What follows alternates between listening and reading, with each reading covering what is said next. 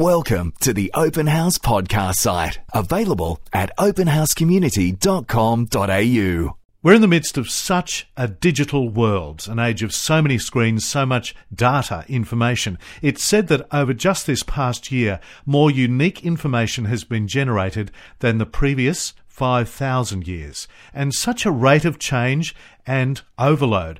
It's not only external to us. More and more medical experts in neurology and how our brains operate are saying our brains are physically changing, being rewired because of our exposure to all those screens, games, search engines, even social networking. One of the many other things it's all doing is reducing the empathy we feel for each other in our society. One of these experts is a world leader in this arena. She's Baroness Susan Greenfield, Professor of Synaptic Pharmacology at Oxford University in the UK, and I'm so honoured to say that she joins us on Open House. Later this year, she's coming to Australia in November. Baroness Professor Susan Greenfield, welcome to Open House.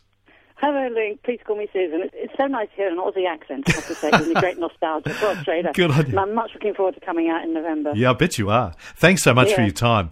Can I begin by asking you to take us through how all this data, our screen lives, are physically changing our brains? What have you been able to detect physically?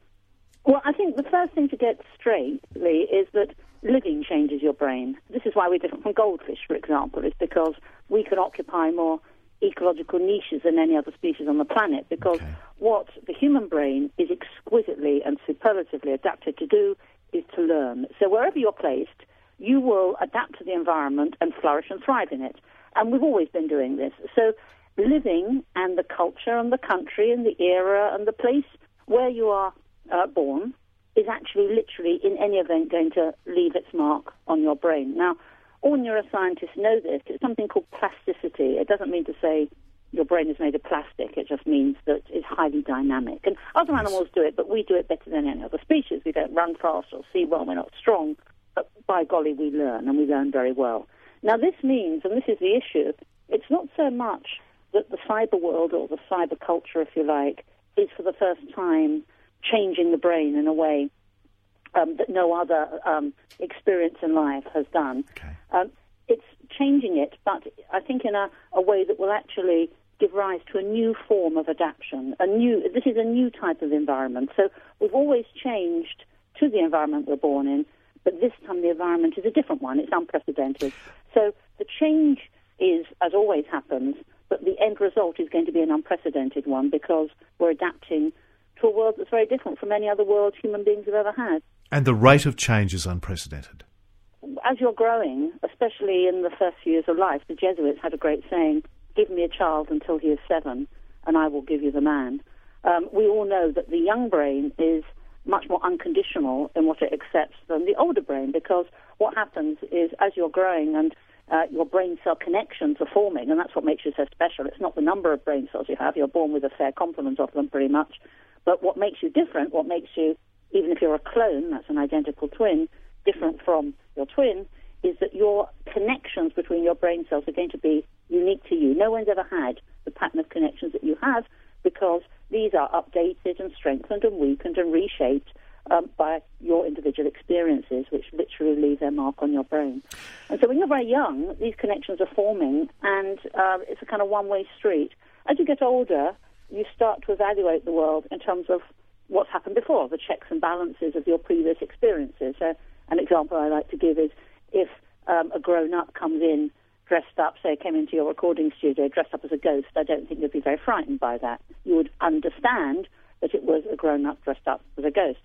If a little child saw a grown-up dressed up as a ghost going woo, woo, woo, they might well be very, very frightened because they couldn't understand. They'd take it at face value. What they'd see is what they'd get, and therefore it would be something potentially life-threatening or frightening to them, so they'd react accordingly. So connections enable you to personalise the world, to understand it, to see through the face value, if you like, beyond the raw senses, to have a meaning that's unique to you, whether it's your mother's face, whether it's your wedding ring, whether it's someone dressed up as a ghost, whether it's a metaphor. Connections enable you to understand the world and so on. And this happens as you are growing up. And the young brain, therefore, while these connections are forming, is particularly vulnerable to whatever comes in. Yes. What's the evidence that you have about how long and how much longer and longer we're spending in front of our screens and devices, especially those aged, say, 13 to 17? Yeah, there's lots of statistics. And, of course, as you must realise, each survey is constrained by a specific sector they're looking at or a specific nationality, and much will depend on the culture, the agenda, the age and so on of the kids. But one in particular that I happen to know by heart is from the States about a year or two ago, where they looked at kids, as you say, between 13 and 17, and over half of them were spending at least 3 to 4 hours a day recreationally in front of a screen, at least. And what worried me there was the 30-plus. It wasn't the 30, it was the 30-plus hours a week these kids were doing this. And whatever you say, whatever the merits, and there are some of the cyberculture and so on, whatever one says, what no one can deny is that every hour you're sitting in front of a screen, that's an hour not feeling the sun on your face, not giving someone a hug, not walking along a beach. And even if, one could argue cogently, as people do, for many things that come from the screen, I think it's very hard to defend the large amount of time people spend in front of the screen now. It's as though it's become an end rather than a means. In the old days, technology, whether it was the printing press and books, whether it was a car, whether it was a fridge, those technologies were a means to an end. It was to help you understand life or to make life better for you in the three-dimensional world.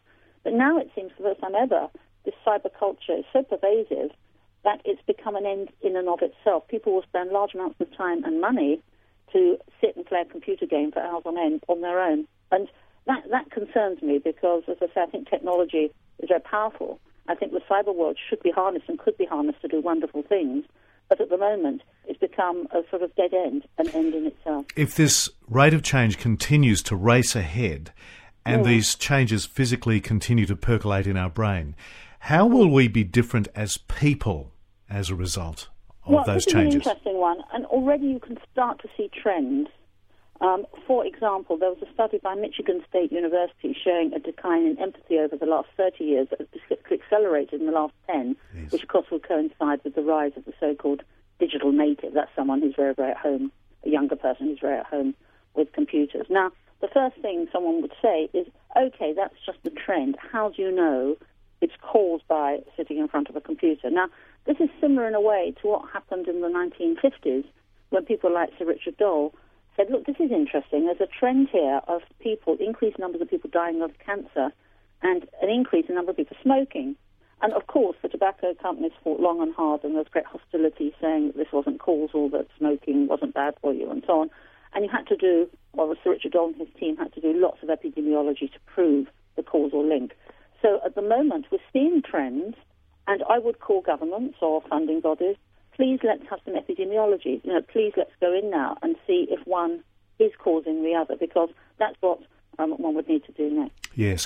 What is it doing, therefore, to our person-to-person contact and the whole notion of relationships? Yeah, again, one looks at trends, and I know someone would say this isn't scientific, but I would challenge them back and say, okay, you tell me what experiment we should do that will show, like a litmus test or a pregnancy test, you know, that it's good or bad, that it's doing this or that. And I think that it is in the nature of science. You have to do lots of indirect work. You have to look at trends.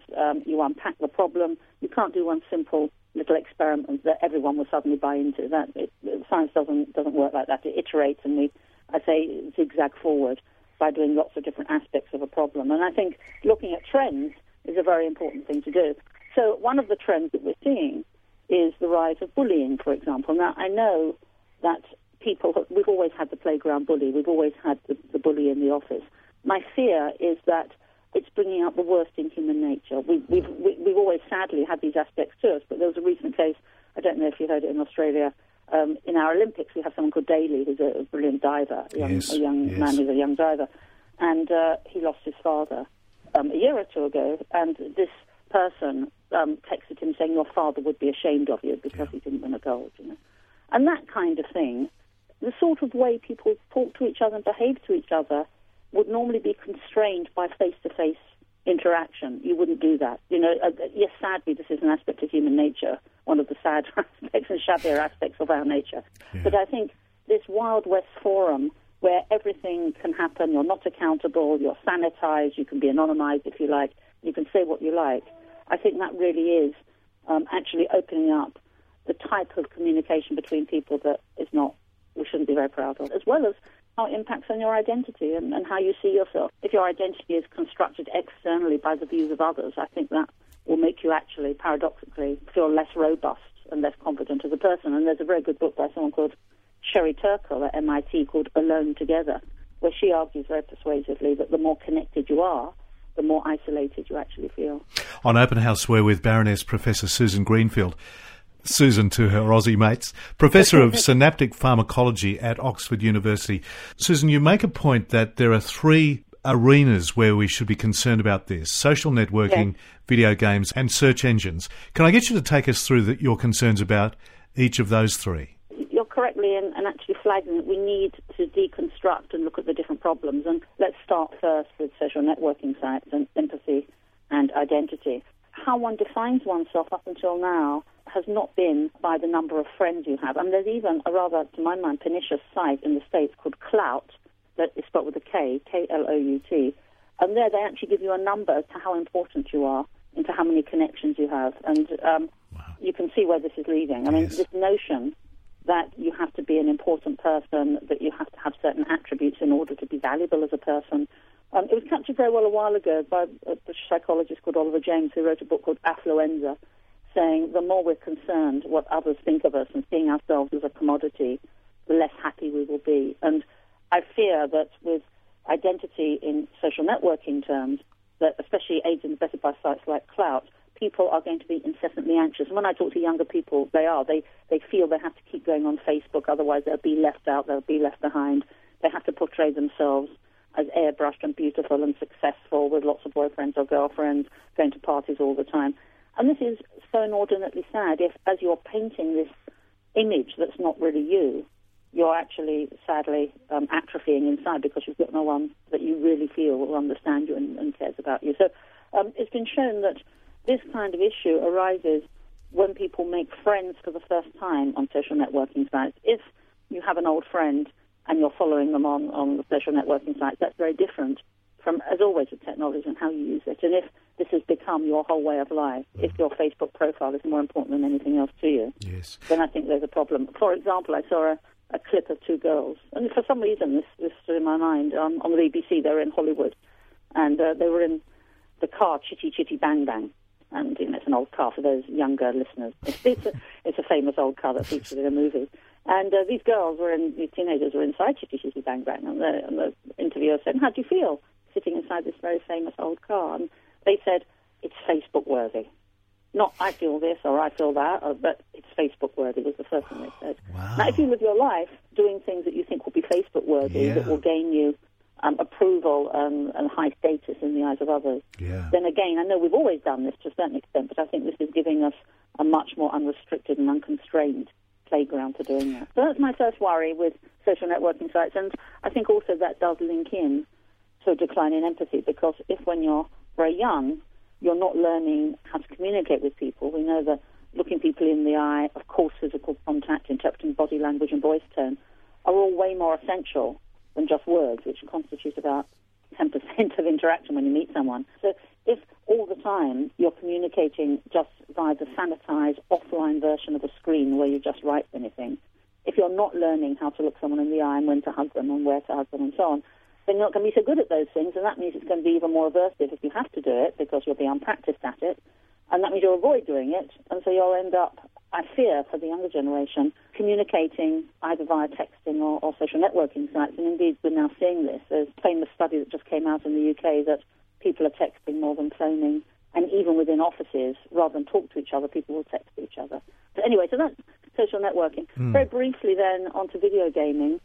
There's various things that are emerging, but of course, one swallow doesn't make a summer, but there is, at least in about 10% seems to be the number that surfaces in the research papers. About 10% are addicted, and like you'd be addicted to drugs. And there was a recent brain scan study showing that in people that were playing compulsive video games, that an area of their brain was enlarged, rather like in compulsive gamblers. And we know this area of the brain is one that releases a chemical called dopamine, and we know that dopamine is indeed linked to addiction and reward processes in the brain. Now, again, this is all very early, and we do need to do more research, but it should make us think and talk about it. That's why I'm so delighted to do this now, because I think the more we can ferment public debate, there's no easy answers, there's no simple and quick fix to this, but the more we can talk about it and face up to it, the more we can actually benefit from it rather than just suffer from it and then cry foul when it's too late. So other issues with video gaming is low-grade aggression. Not so much you're going to go out and kill someone, but if you then bump into someone in the corridor, you'll, instead of very politely saying, excuse me, like we certainly do in the UK, you'll say, who do you think you're pushing, you know, and be slightly hostile. So yes, there's that as well. There's also a link with attention deficit disorder where there's a very strong relationship between people that have attentional problems and people playing video games. And one idea is that by playing video games, they're kind of self-medicating, because if when you're playing video games, you're releasing this chemical dopamine, that is at the heart of the drug Ritalin. So it could be almost you're trying to give yourself more dopamine to help. And also, I think with video games, the other problem is it's a very dangerous lesson to learn that actions don't have consequences. If you're a small kid or a teenager and you're spending 5 to 10 hours a day doing this, then I think your boundary with reality might be more blurred. Yeah.